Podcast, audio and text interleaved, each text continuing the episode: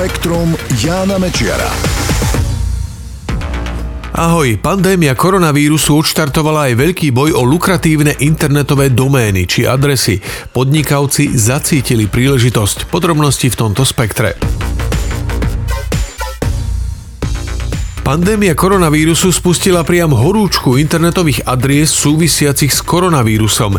Investori hľadajú možnosti, ako by sa na tom dalo zarobiť. Aj preto niektorí registrátori internetových domén pristúpili k opatreniam na potlačenie takýchto špekulácií. Počet domén súvisiacich s koronavírusom tento rok stúpol na 68 tisíc.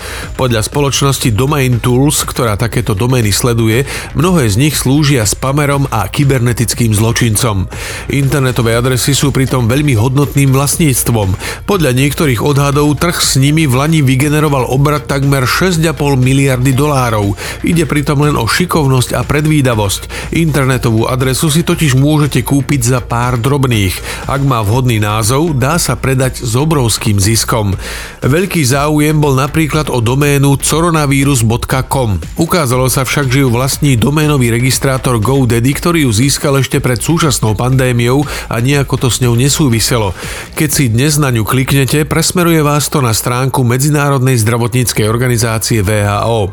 Veľmi podobnú adresu coronavirus.org sa teraz snaží speňažiť investor, ktorý sa dostal do povedomia už v roku 2014, keď si za 9 dolárov nechal zaregistrovať doménu ebola.com a týždeň na to ju predal za 200 tisíc. Už vtedy sa na neho zniesla sprška kritiky a podobne je to aj teraz. Okrem coronavirus.org má zaregistrovaných ešte viac ako 10 adries súvisiacich s koronavírusom. Zarobiť sa snažili špekulanti aj na adrese covid19.com. Donedávna presmerovávala návštevníkov na stránku, ktorá ponúkala produkty sľubujúce ochranu pred koronavírusom. Dnes vás to presmeruje na stránku zbierky na nákup ochranných pomôcok pre ľudí v prvej línii boja proti COVID-19. Aby sa zabránilo špekuláciám, servery, kde sa obchoduje s doménami, vyraďujú sporné adresy z ponuky.